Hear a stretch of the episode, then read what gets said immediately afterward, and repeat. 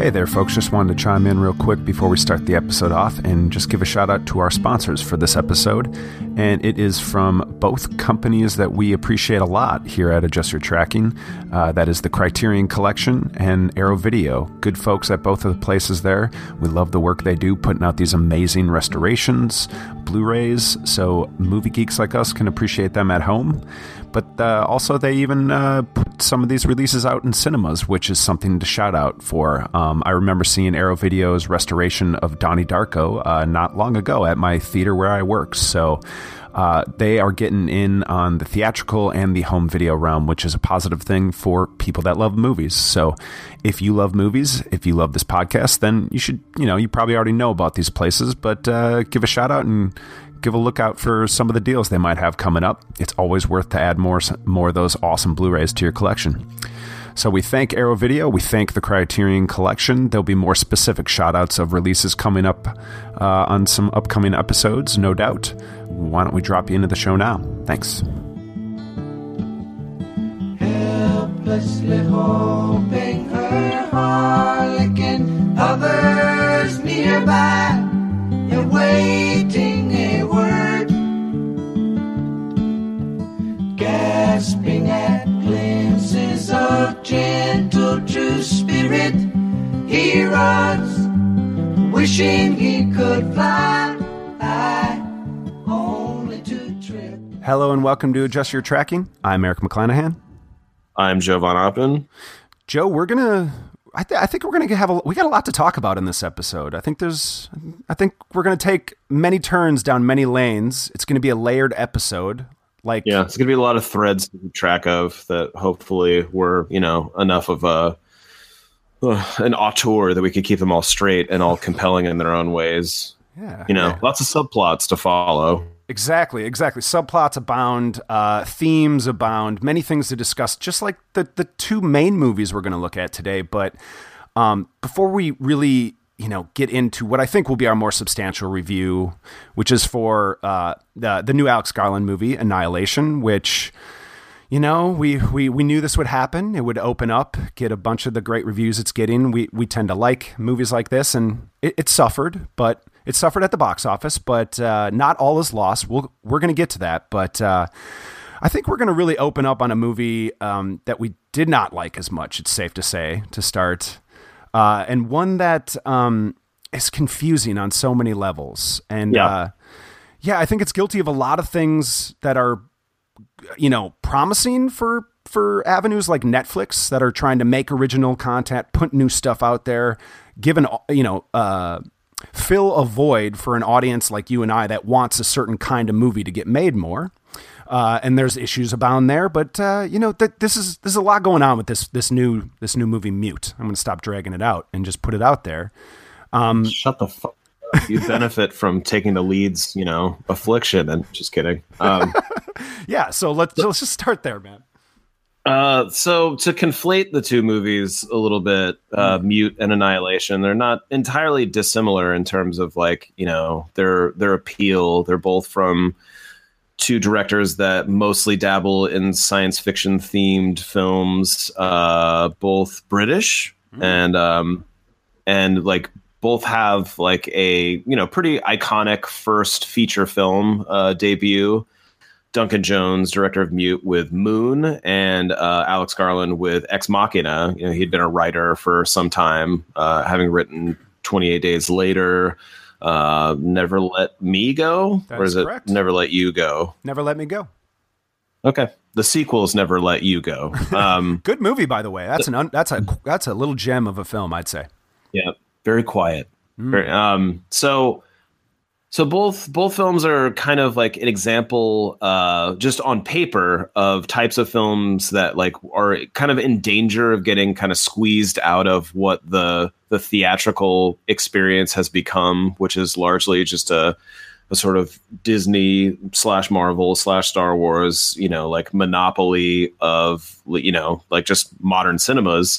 And so, you know, places like Netflix, where Mute uh, premiered last Friday, are giving, you know, Netflix, Amazon Prime, they're giving opportunities to very like unique directors that have enough of a following and giving them just sort of carte blanche to do whatever. Sometimes um, that's great. Um, with Netflix, often that hasn't been great. You know, for every Okja and uh, I Don't Feel at Home in This World Anymore, there's just a plethora of other titles that are like, what? What? War Machine. Why did that, what the fuck is going on with this movie? War Machine. And yeah, War Machine. That's just any one. Other that have just made us tired and sad. But um, with Mute, this is a passion project of Duncan Jones that he wanted even before Moon, and um, Moon is largely the one that, you know, it sort of announced him as like a very unique filmmaker with a tone all his own. There was something very mournful and kind of like introspective that he brought to the the science fiction genre. And so, you know, let letting him do whatever he wanted, you know, is probably enticing to most people who consider themselves fans of Moon. And fans of Duncan Jones, who went on to make Source Code and Warcraft. Neither one of us have seen Warcraft. So um, so we have Mute, which, like, you know, Netflix gave him, like, you know, a sizable budget, a great cast. Um, and early reports were that this movie was a mess, a disaster. Um, not early reports, but early reviews as they started rolling out. Um And uh, I think you and I are sometimes like excited about that, that there's like there's something thrillingly unpredictable about a movie that's, you know, that we there might be a chance that it's a misunderstood masterpiece, mm, you know, yes, that you're yes. just like, I'll make sense of this mess. Like, this is, you know what, it's got something like going on for it. It's it's it's unpredictable. And there's a thrill to that. But there's also movies that are genuine, impossibly impossible to disentangle messes where you're just like, what, what the, what the fuck is this? What are you doing? What, why are we following? What? There's no tone. There's no coherence and tone to this movie. And like, that's unfortunately the sort of limbo that Mute falls into. It's a futuristic uh, set film about a Amish young man who was mutilated as a child and has not in the future undergone the transformative surgery that would allow him to uh, speak, because his throat was slit as a child. And he's gone on to live in megalopolis, uh, Berlin, you know, a now, a now future city that's glimmering, much like Blade Runner. And uh, he is in love with um, one of the characters from The Fifth Element. And um, not really, just kidding. But um, but uh, so like he's he's in love with somebody. It becomes a uh, detective story where he's trying to find this woman in this labyrinth of side characters, none of which pay off. Um, and it's it's a mess. And like, I just kept looking for what the good movie in the mess was. I was just like, well, is Amish Man in the Future a good movie, like a fish out of water story where an Amish guy is just trying to like find his way in the future? It's not for me, but at least like that's like a identifiable kind of like tagline for a movie. I can't imagine what the fucking like what the the pitch was for this film, because like oh, yeah. uh in interviews recently, Duncan Jones was talking about how this was difficult to pitch to studios because uh it was too depressing.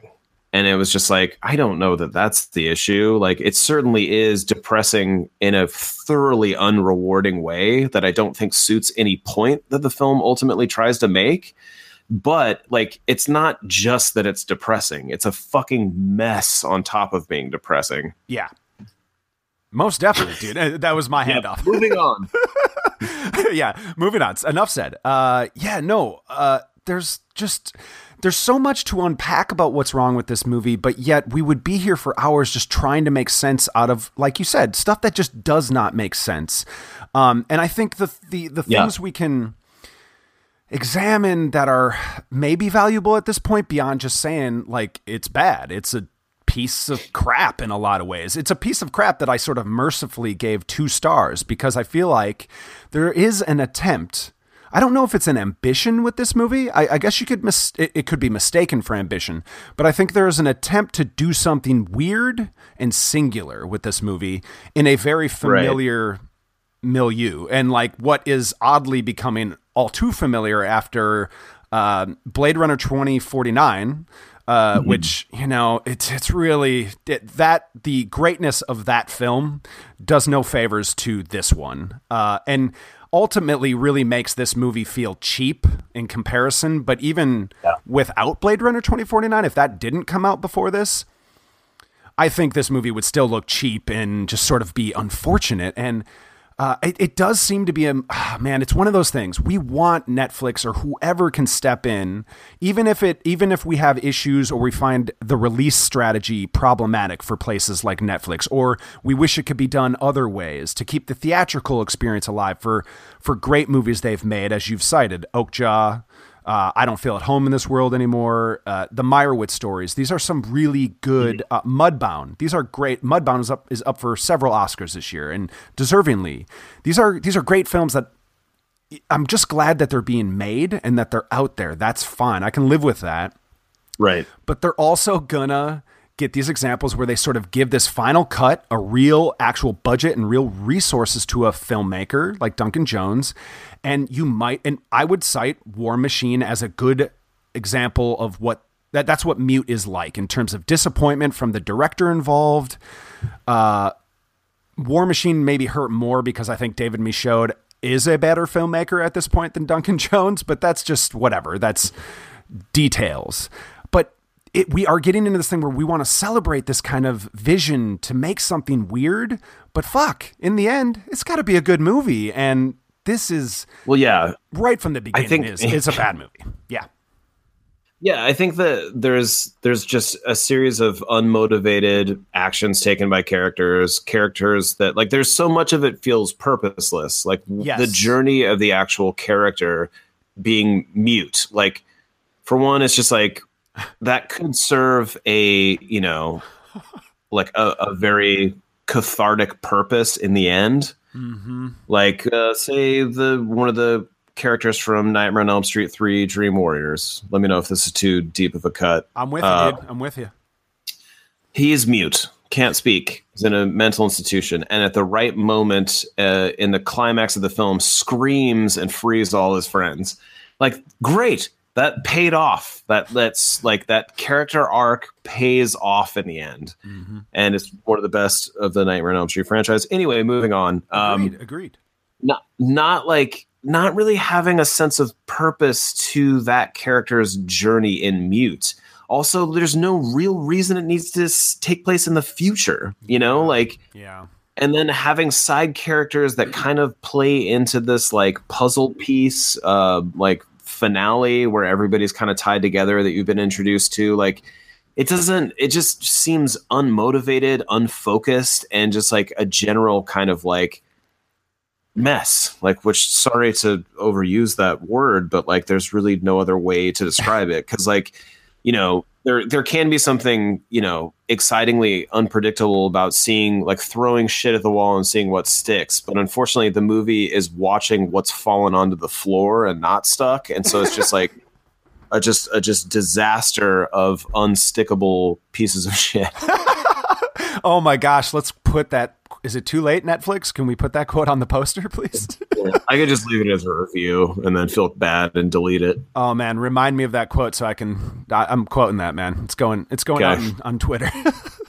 um, yeah, uh, this one is one of those movies, and it is an equally bad one, or I don't know, maybe whatever. It's it's also bad, like Southland Tales, a movie that we've been on right. mic as just having. It's just a mess, and uh, you liked High Rise, the Ben Wheatley. J G Ballard adaptation. You liked that more than yeah. me. Uh, I came right. around to it on a second viewing, but it's a similar kind of, it's a, gosh, at this point, High Rise is like the sort of successful end of the pendulum in my eyes for this kind of messy well, type. Yeah, because I, I think it has a coherence in its tone, yes. even if that, even if it's atonal, and in that sense, just feels like a sort of like, just a, a downward trajectory of like, you know, just, feel, just a, it's a feel bad movie, but at least that tone has a coherence to it. And it's motivated. And at least there are, there are some stunning visuals in it to like pay off, like in the in the course of like watching the story unfold, is like, oh, that was really that was really cool. That was a cool image, you know. Like Mute just feels like uh, the nineteen like the the cyberpunk idea uh, stunted in the early to mid nineties and like yeah. just never developed past that. And so it's just like you're watching a nineteen ninety-five version of what the future would look like, which, as I'm saying it, it does sound much more compelling than it comes across on Netflix when you're watching Mute. But um, yeah, yeah, it's just like it's the like none of like the shortcomings in the action, you know, which like Ooh, yeah. if it's a science fiction movie, there should be if if it's a science fiction film, there should be an intelligence to it that I feel is lacking. Oh yeah. Um, there should be like a sense of spectacle that, you know, despite having a sort of boilerplate Blade Runner look, like there's really not much to the design that's all that sort of stunning. Like I feel like Johnny Mnemonic looks better maybe. Um, yeah, yeah. But like the actual fin- finale of the movie, like it's shot in a like very there's there's like a fight sequence that happens that's at a hazy distance that I think is to mask a lack of coordination with the action. And they actually cut away from what has been built up to be a climactic fight between the main character and who's established early on as like a threat. They mm-hmm. cut away from it. And it's not interesting in a Raiders of the Lost Ark. He just shoots the guy with the swords way. It's just like, oh, you don't know how to shoot action. So it's like you're drawing attention to it by cutting away from it. Yeah. You know, like... yeah. It's just fucking depressing. So what's so weird about that is, by all accounts, and this is what gets my brain cooking where I want to know more about how do these Netflix productions that they are funding from the beginning, not just buying at a festival. So Mute is, they made it. They yeah. put the money up for it. By all accounts, they give lots of resources, a big budget that he needed to make this movie and sort of a final cut thing. But... Mm-hmm. Doesn't everything you're, I mean, everything we're sort of complaining about the movie is tends to be the example of something that often feels rushed in the production level, like just forced through, right. Like what you're talking about, the action. My gosh, this movie has a, I guess you would call it a car chase where uh, Alexander Skarsgård drives extremely slowly chasing a drone in the air. And mm-hmm. it is the most, it's it's sort of a microcosm of the movie. There's just, it's lethargically moving forward.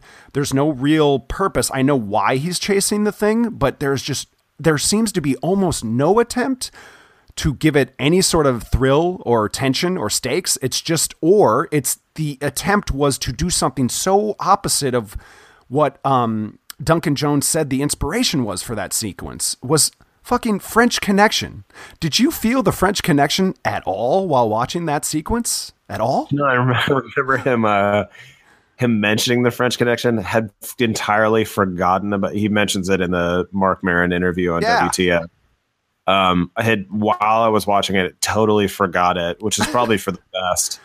I mean, essentially, uh, I thought he was, which was unclear to me, which to me shows, you know, how solidly the movie's put together, but I thought he was driving a antique car in pursuit of a flying car. He, right. Something um, like that. Yeah. Yeah. Something so it's flying. Just like, yeah, very good, Eric. Something flying. Um, I'm sorry. Like if you're going to do this, just double down. Like he's Amish, have him ride a fucking horse and buggy after a flying car. Let's just like go completely idiotic with this. I don't want to watch that movie either, but it's just like, what are we doing? What are like, why is this happening? Why is this set in the future? Why is this character Mute? Why? Like, and like those things could all just be like, I, I now sound like a completely simplistic person who's demanding ambiguous art to be clearer, but it's because like nothing pays off in this movie. You know, it's just like you have actors that I like watching all of a sudden just be like motivationless and just sort of like unsure of the tone of the movie that they're starring in. You know, so it's just yeah. like, oh, this none none of it is exciting in the way that like su- uh, unpredictable things can be, mm-hmm. or reckless things can be. It doesn't feel reckless. It just feels lost and sadly so. Yeah, I agree. I mean, to, to wrap this one up, I feel like I, I just wanted to cite that uh, I'm probably going to drop a few minutes of the audio from, from my interview with Duncan Jones. It's like ten years old. I uh, was still living uh-huh. in, in Minnesota at the time, but I interviewed him for Moon. It was going to premiere at a festival there. And he talked about Mute. And he, because the word was out that that's what he wanted to make. And he was pitching it. The script was going around. So for a long time, even before Moon, this is the movie that Duncan Jones yeah. wanted to make first. And he admitted well, that it, it could have been a crime movie. It could have been a low budget, just like present, like a modern movie, like a, a London gangster right. movie. It could have been all these things. And it does sort of point the way of like, it is very, it is extremely arbitrary that this is a science fiction Blade Runner world. And Blade Runner was he, uh, it'll be in the quote that I think I'm going to drop in this ed- episode because he talks about how he just can't get that movie out of his head, and he couldn't when he thought of of Mute, but yet he took all the odd weird he took all the wrong lessons, I would say, from the first Blade Runner. Blade Runner is a noir movie that could have been uh, just an actual noir, but the story it tells and the characters it follows required it to be in the future because it has to deal with artificial intelligence and the technology right. and all that. Yeah. Mute, as you pointed out, Mute has no reason for him to be Amish or mute, but those are potentially interesting, weird ideas. There's a pedophile character played by Justin Theroux in this movie that is actually given sympathetic speeches and uh, perspectives in this movie. That could be interesting, but not in the bizarre tonal mishmash that this movie ends up being. It just all comes no, off it as... feels really irresponsible, yes. like, finally, and, like, yep. and inconsistent in terms of characters' motivations. We were just like, now what are we doing? What are we doing with... Okay, what's Paul Rudd doing now? He's furious at him. Now they're going to buy. Now they're going to get hamburgers. What the fuck is going on? Like yeah. it's just this. So there's no way to invest in anything going on because it's it's also inconsistent, and it's not unpredictable. It's inconsistent.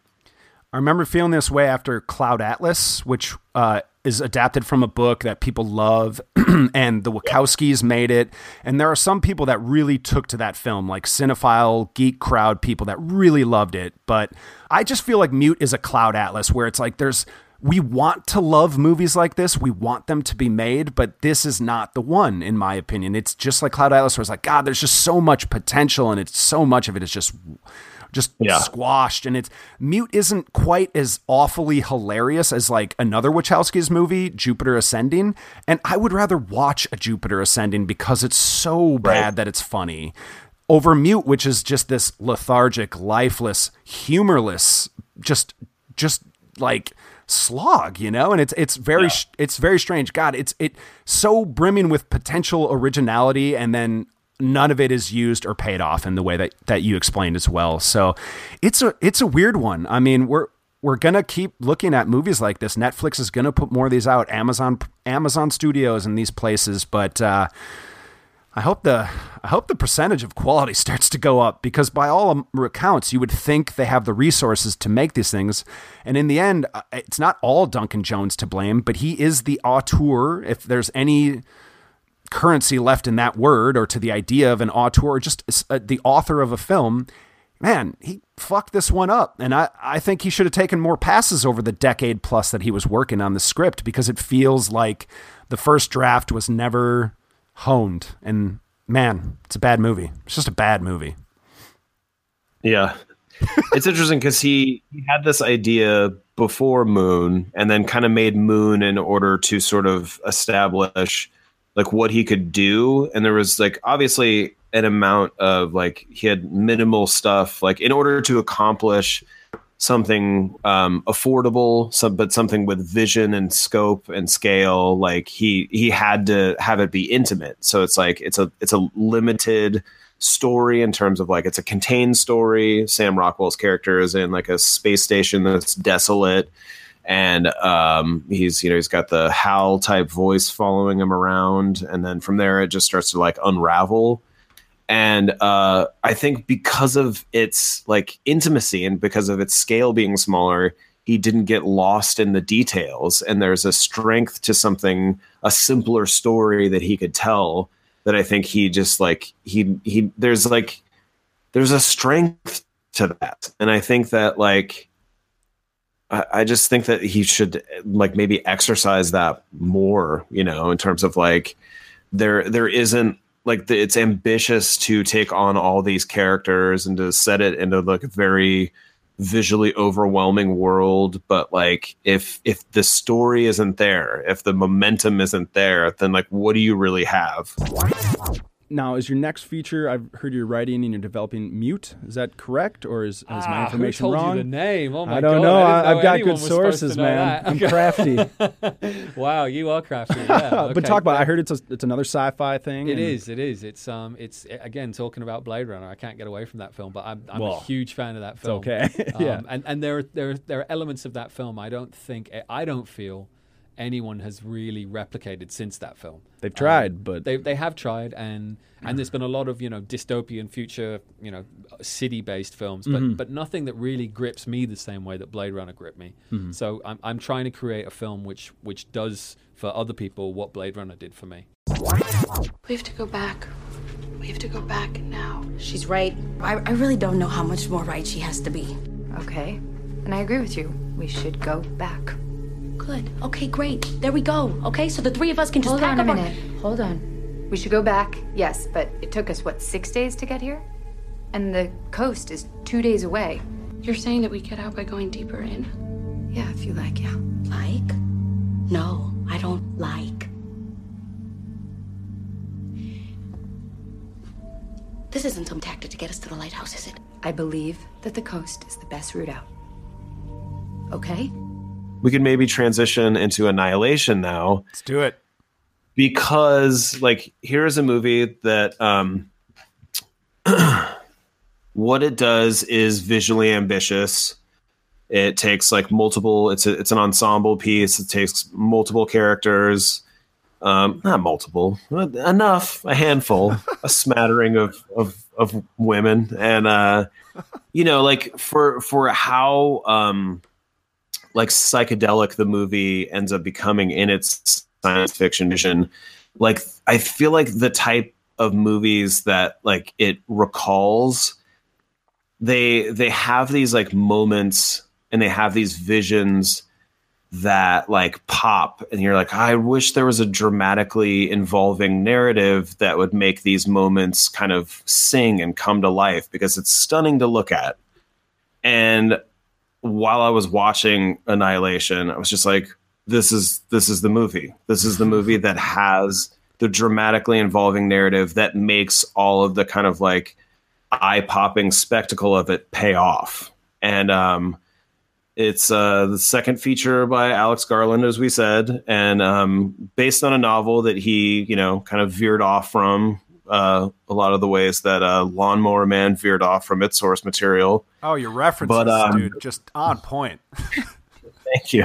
I don't know if they're on point, but um, yeah. So, so it's it it involves a extraterrestrial like meteor that lands on Earth and sort of uh, from this like explosion at a lighthouse, this uh, atmosphere starts expanding that begins enveloping everything around it, slow, like gradually until like. You know, basically the military and scientists don't know how much of the world this like zone zone um, will eventually envelop.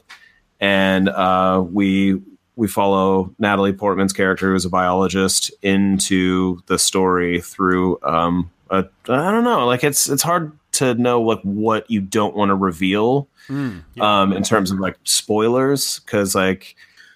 I didn't know much of like, you know, the, the spoiler material going in, and it's like it's it's it's an it's such an interesting ride into this like realm. Um, but uh, yeah, we're we're you you liked it, didn't you, Eric? I am a very big fan of this movie. Yes, um, and I think we probably should have talked about this off mic, but uh, I'm just going to throw it out there.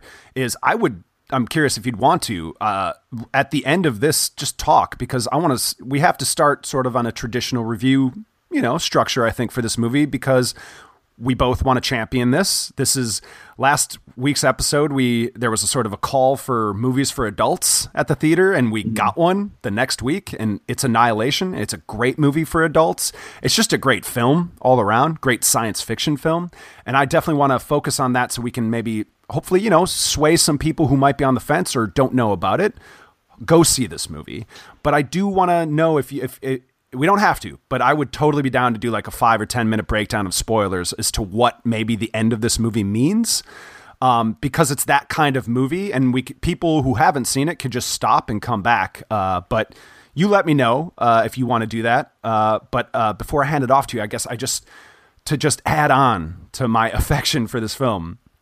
Alex Garland is the real deal. It's official. I mean, he's a director now. He's written great scripts beyond the ones you referenced. Uh, twenty-eight Days Later is great. Uh, I like Sunshine quite a bit. Danny Boyle also directed that. Uh, the Dread uh, sequel or redo, I guess, is really, really good. And he had a big hand in the script and uh, I guess was there on set a lot for that movie. Um, mm-hmm. I still wish I could have seen that movie in a theater in three D as you did, because it's one of my great regrets, because that is a visually stunning action movie. And you blew it.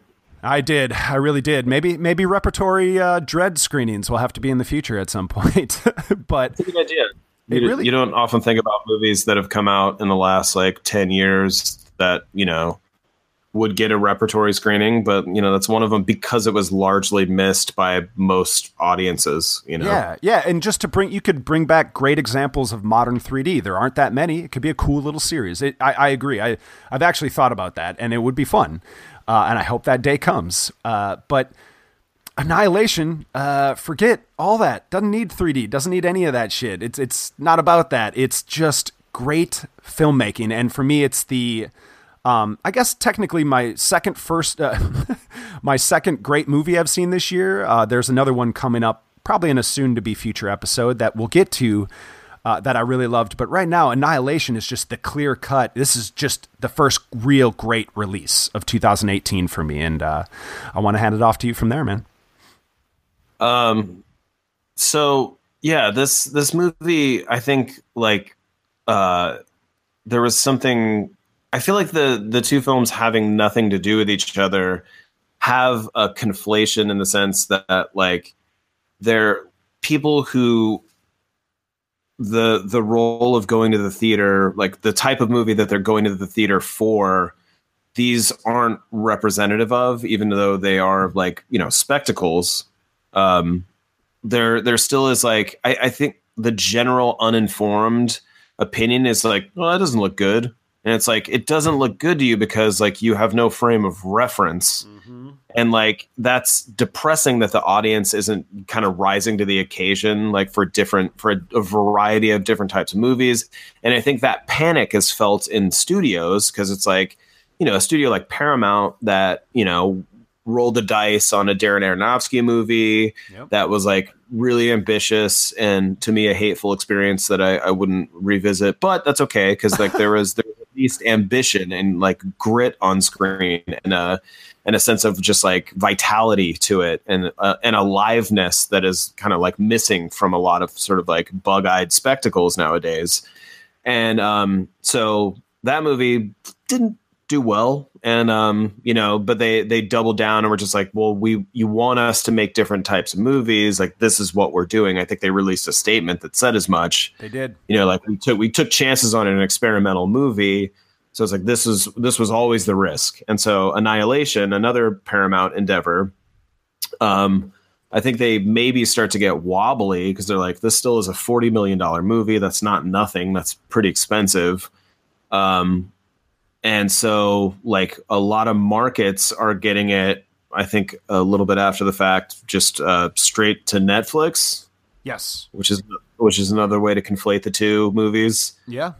Um, but the the difference is that, like, I mean, there's gigantic difference between the two movies, but, like, this movie is successful at what it's at what it sets out to do.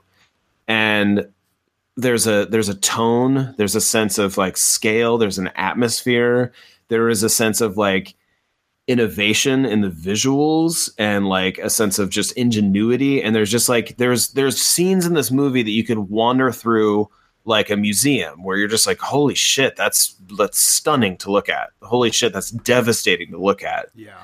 And then it's tied together through, I think, what is a very dramatically successful narrative.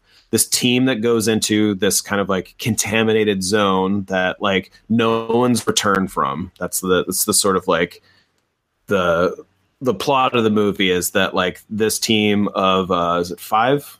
Yep, five women. Yeah, five women go into this zone that's developed out of this crash site, and uh, no one's returned yet. And so there is something, I don't know, like there's, I think that like people who are, who don't get on board with um, the, who are just not convinced by either the performances, the writing, the tone, the atmosphere, they can start to pick apart like, well, who, who's leading this expedition? Who's the, who's in charge of anything? Why do these people, why do they just get machine guns and wander into it? And it was just like, I think that you can find holes in the logic, but what they're not doing is, they're not seeing the the analogs in other films that like you're willing to give a sort of like pass and permission to.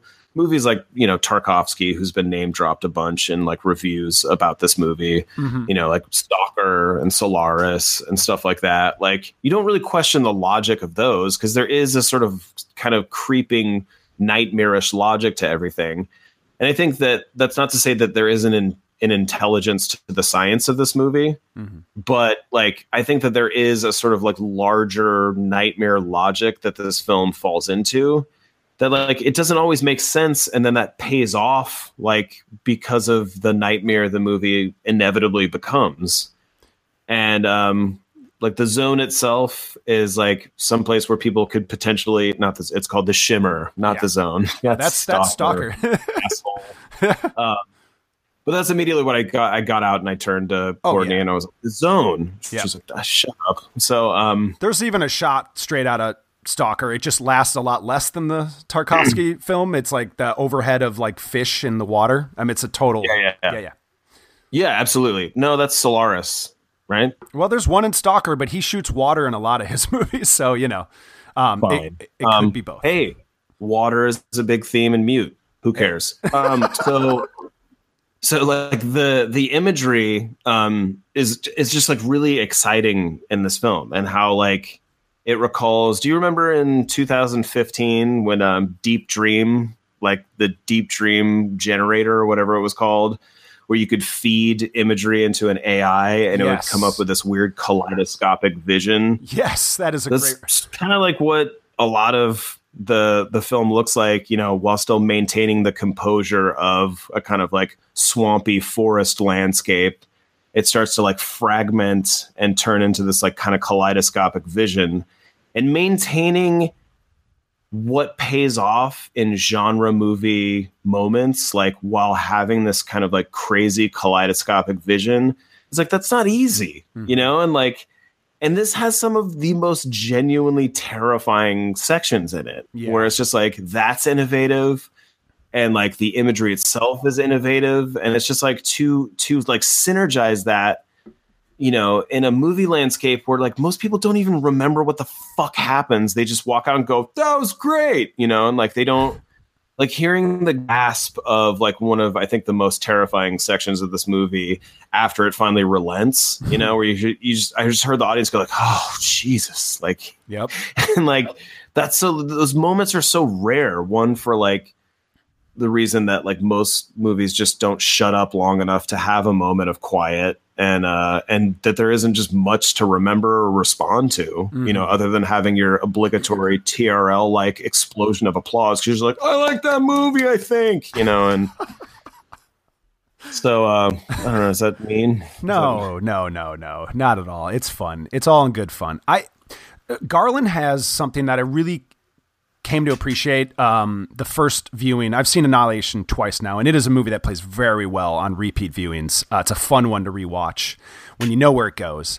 Um, but something I really, really locked into the first viewing of this movie with Garland is that unlike, say, like a Christopher Nolan, who likes to, um, some might say, overcomplicate his storytelling or his narrative strategy. Um, I, I tend to not think that, but I am willing to admit the man makes, he tells things in a complex, complicated way. Alex Garland is in a way sort of the opposite, because this is a very complex story. It's a very complex, uh, thematic, uh, a lot of complex themes going on that he's mixing, and then actual straight up science fiction and horror elements, as you've referenced. He's he's mixing all this together, but he has a very straightforward, almost quasi like no bullshit, like plow ahead. Let's, I want to give you, like, his characters talk with like no, there's no like B S between them. They kind of say what's on their mind. They get to the point and then they deal with it. And Natalie Portman's character is a really great conduit for like what this movie needs to accomplish, because it's all written in the characters. There might be logic gaps. I, the watching it again today, Annihilation, I kept thinking like, did they have to just walk into the shimmer? You know, do they have to just slowly make their way through it? Or could they just like ride a boat on the coast and meet the lighthouse? Like, you could come up with these things that like, hey, wh- why don't they explain that? I, I think you were kind of getting at elements of maybe logic gaps you could find in the movie, but the movie in yeah. a way is written that way. It's all about the logic gaps, because what we learn happens when they enter this science fiction fantastical area, Area X, or the Shimmer as it's known, which in another way looks like a giant soap bubble where all you see is these refracting psychedelic color schemes and, and foam and, and everything, and changed D N A of plants and animals. It's so cool. Uh, the sandbox that is played with in this movie to give you new concepts, new ideas. But Garland has this very straightforward way of writing characters that are intelligent, that don't have time to bullshit, and just want to get to the point, because they don't have time for that, because they're too smart, and it drives the plot forward. And then you enter this area where the movie sets in, and every all bets are off, because as we learn about it, a logic and uh, sort of disintegration and uh, confusion is what this shimmer does. It's part of what it does is it...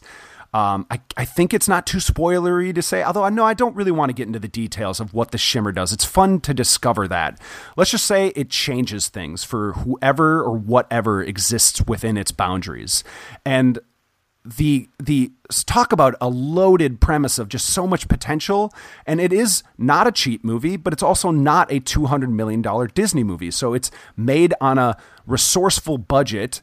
Uh, a much bigger one than Alex Garland had for Ex Machina, but just like that movie, he simplifies things and he writes it in the characters and the story to give you reasons for why the things are happening. He just doesn't like, he just doesn't take the time to give overt, like he, he gives like subtle exposition. I feel like he's, he'll hold your hand a little bit as an audience member, but he wants you to figure it out. And I like that, coupled with his no nonsense uh, storytelling. I just think makes him really interesting and exciting as a filmmaker right now.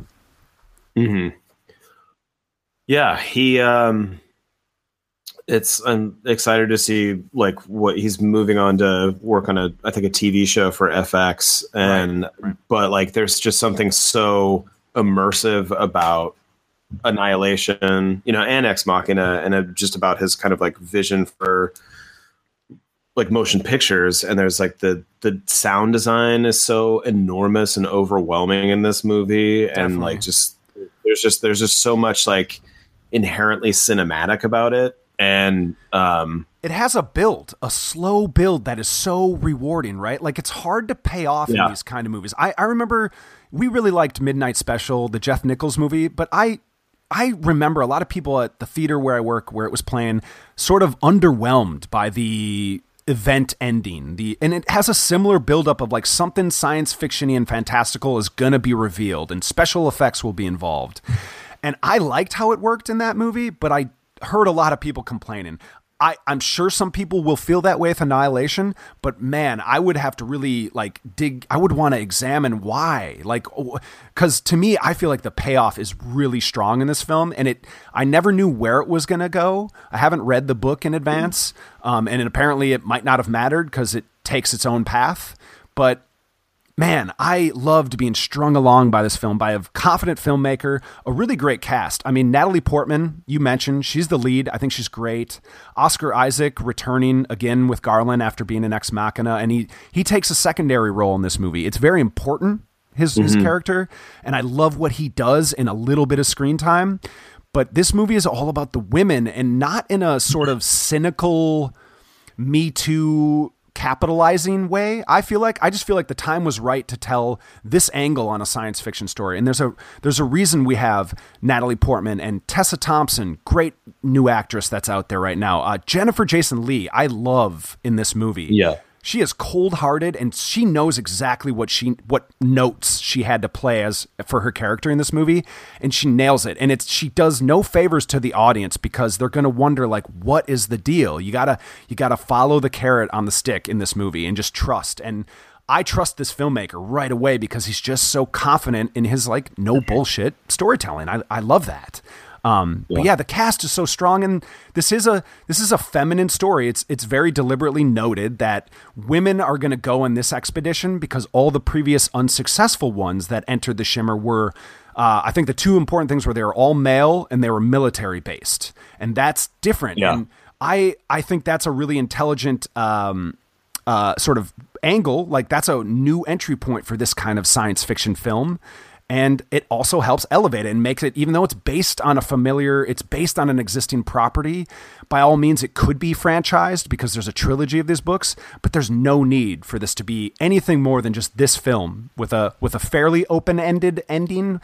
But it also closes its loop, I think, in a lot of ways. I, I just think it's such a successful film that got made for reasons of you're getting into of the sort of big budget filmmaking that's in Disney, yeah. the Disneyfication of movies. This had to play into that realm. It's adapted from something, but man, does it take its own path and still create something that feels original, even though technically it's not. I, I love that that happened with this movie.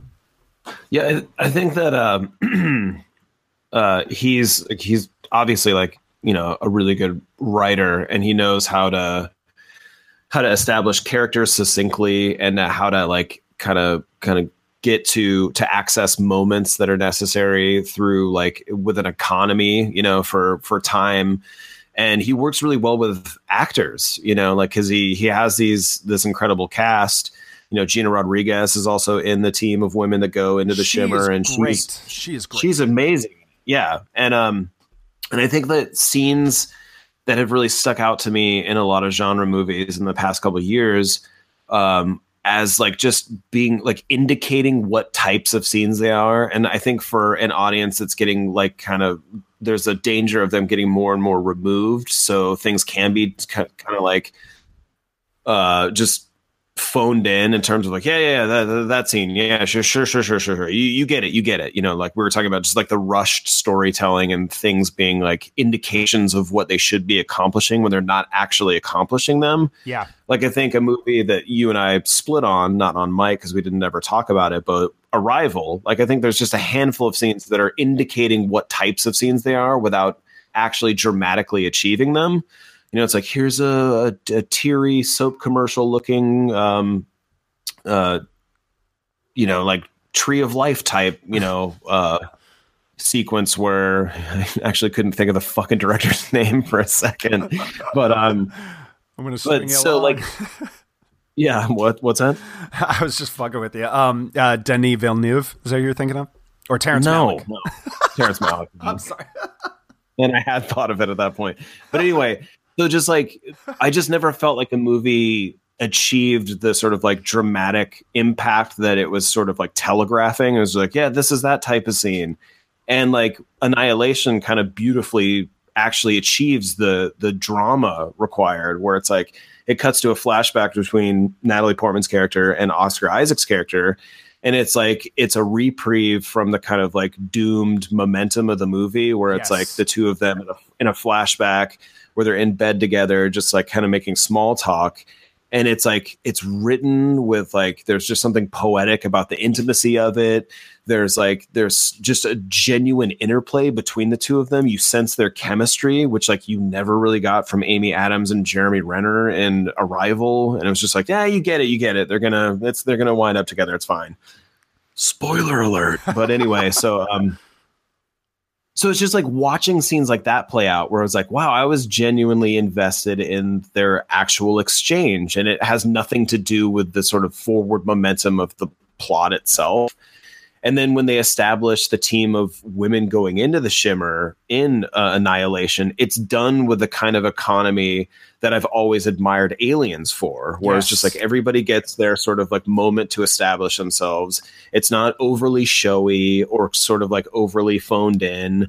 You know, it's just sort of like there's a there's a beautiful economy to everything established.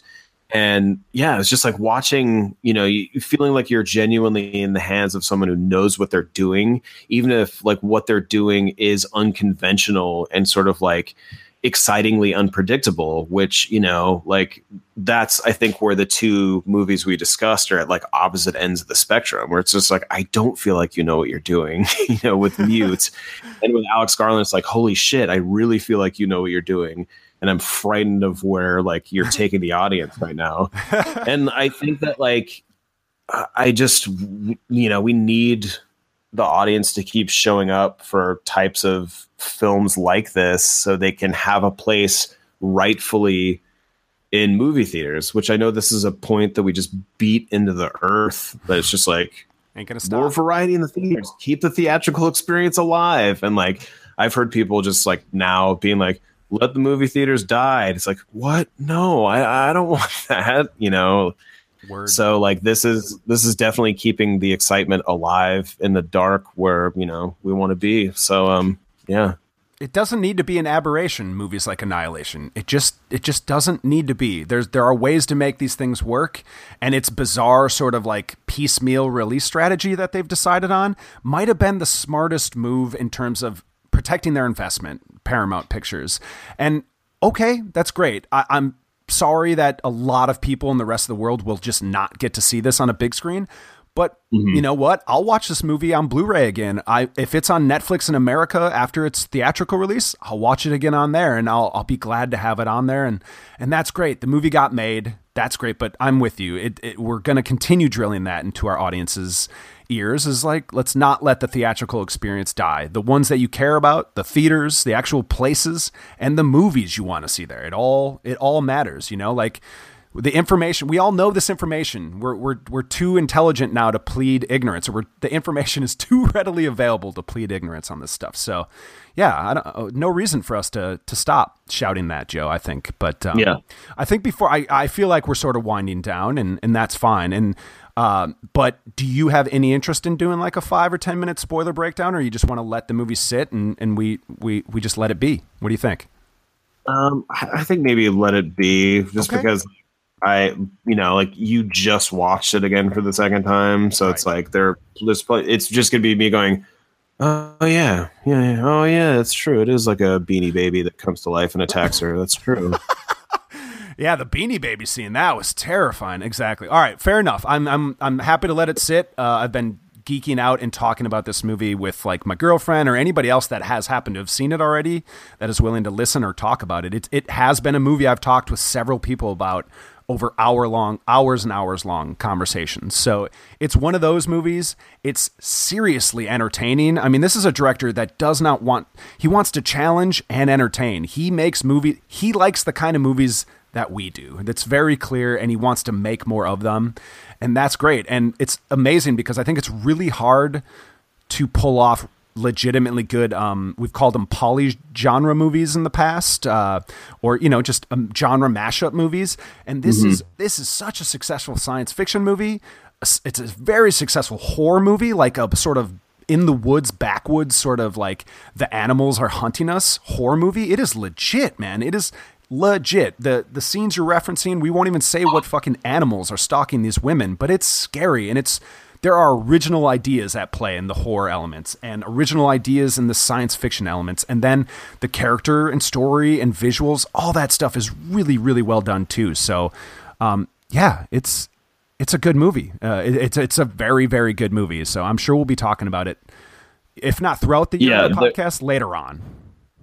Yeah, you're not going to shut up about this movie. Um, know, I'm yeah, sorry. the the source material, Jeff Vandermeer. I haven't read Annihilation or any of the other trilogy, but I read his latest one, and he just has like a like in, in his in the only book I've read of his, like it has a cinematic vision that um that just like that's borders on the ridiculous at times, especially in the new one. It's called Born with an E, okay, B O R N E. And uh, it's just like it, there, there's such a sense of sense of exaggeration in the prose or in the imagery in the prose that like it it has a sense of you want to see it uh, demonstrated cinematically, but it's so hard to pull it off without it being ridiculous. And I think Alex Garland is somebody who is able to access the the visionary qualities of the text while never coming across as ridiculous, which is like no easy task for something as ambitious as Annihilation proves to be. Most definitely, man. Hear, hear. Uh, I'm happy leaving it there, man. Why don't we wrap this one up? Sure. Go see this fucking movie, please, people. There, there is time. Go see it, please. Um, you will not be sorry, I think. Um, so yeah, let's wrap up. Uh, well, maybe you will be sorry, but let us know, you know, email us at yeah. adjust your tracking at gmail dot com. Um, but yeah, let's wrap up this episode, episode one sixty-eight of Adjust Your Tracking. So just chill to the next episode. You can find all of our episodes at the playlist dot net. Uh, you can click on the podcast tab or uh, and find us and all our other shows there. You can find us on Facebook um, at Adjust Your Tracking. I think I'm talking over you now, Joe. This is supposed to be your info. Uh, I'm sorry. I'm just I'm just going to absorb part of you over this episode. Is that okay? Yeah, I wasn't listening. So uh, which which ones did you not name off? Just keep tuning out, dude, until the bear comes along and, and you know, hunts us down. Just, wow, just I thought we weren't going to give spoilers, but kudos. I'm, I'm a dick like that. Oh, well. Um, uh, yeah, so I, I've pretty much said it all. You can find me at Adjust Your Track uh, tweeting for us and for my own personal uh, thoughts. Um, we'd be very, very thankful uh, if you if you checked any of those out, if you listened to more episodes, if you spread the word of A Y T, we'd be very thankful.